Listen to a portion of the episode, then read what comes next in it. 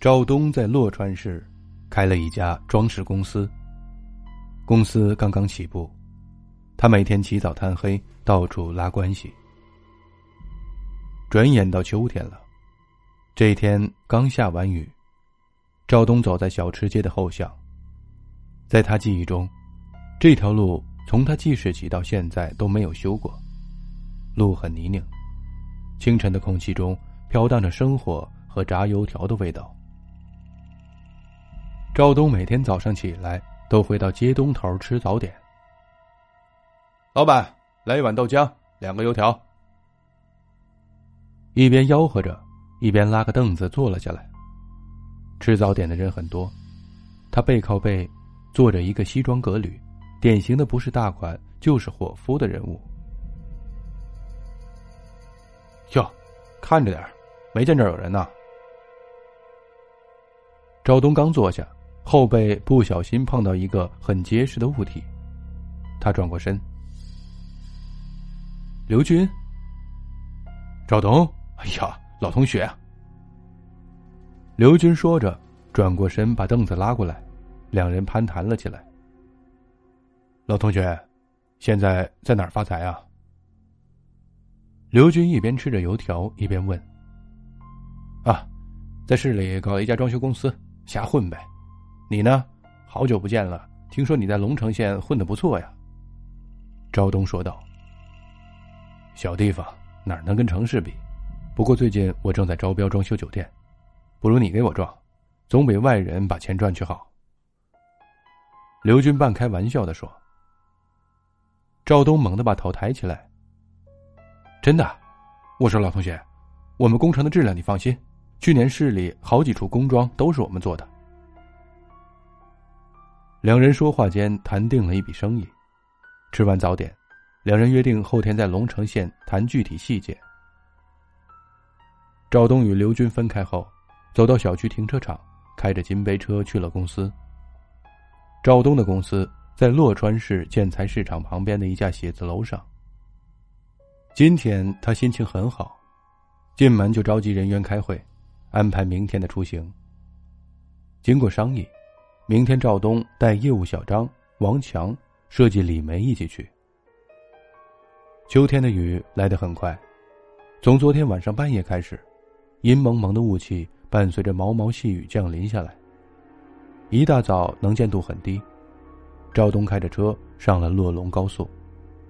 今天不知怎么了，汽车的雨刮器老是时好时坏。还是我们老大厉害，这一年里活就没断过。王强坐在副驾驶上，拍着马屁说道：“你们好好干，将来也会好起来的。”赵东严肃的说。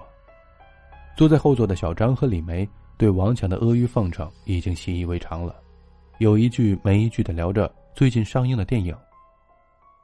车外的小雨越来越密集，王强有点打盹儿。这时雨刷器完全失灵了。王强。你下去把挡风玻璃擦一下。”赵东说。车子停在了应急车道上，王强从副驾驶下去，走到赵东面前，拿着抹布，半眯着眼睛，慢慢的擦着。突然，只见王强双眼睁得老大，盯着车窗内的赵东，眼中露出了无限的恐惧。接着，他像风一样的窜回车上，赶紧开车。王强的额头上冒出冷汗，喘着粗气说道：“赵东后脊背有点发凉，也没有说话，一脚油门就往前开。后座上的小张、李梅紧张的坐直了身子。王强，你怎么了？刚才发生了什么事儿？”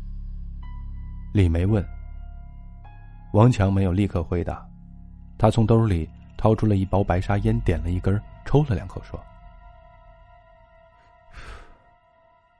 刚才我下车擦玻璃，正擦着，忽然听见后面有女人的声音。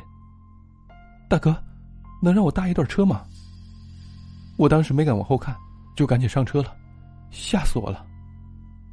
小张坐在王强的正后方，不经意间从左侧的后视镜里看到王强在说话的时候嘴角有点弧度，说不出的诡异。赵东打断了他们的谈话。好了，不要说这事儿了，我们还要赶路。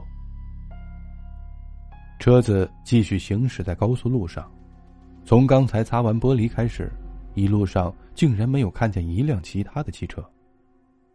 王强嘴里很小声的嘟囔着什么，仔细去听又听不清楚。雨继续下着，看样子一时半会儿还停不下来。这该死的雨刮器，偏偏这时候坏。王强，你再下去擦擦玻璃，这样开太危险了。说着，他又把车停了下来。王强好似没有听到赵东的话，坐在那儿一动不动。赵东想，可能刚才的事儿把他吓坏了。赵东拉开车门，拿上抹布，下了车。刚擦了两下，发现车前保险杠有什么东西。赵东俯身一看，倒吸了口冷气，心中涌上了无尽的寒意。那是一件衣服，和连着头皮的头发。这件衣服，他并不陌生，正是王强身上穿的。赵东猛地一抬头，发现副驾驶上坐着的王强正对着他在笑。那是一张扭曲了的脸。赵东已经失去了意识。因为车在这个时候发动了，从赵东的身体上压了过去，冲出了路边的护栏，掉进了山沟里。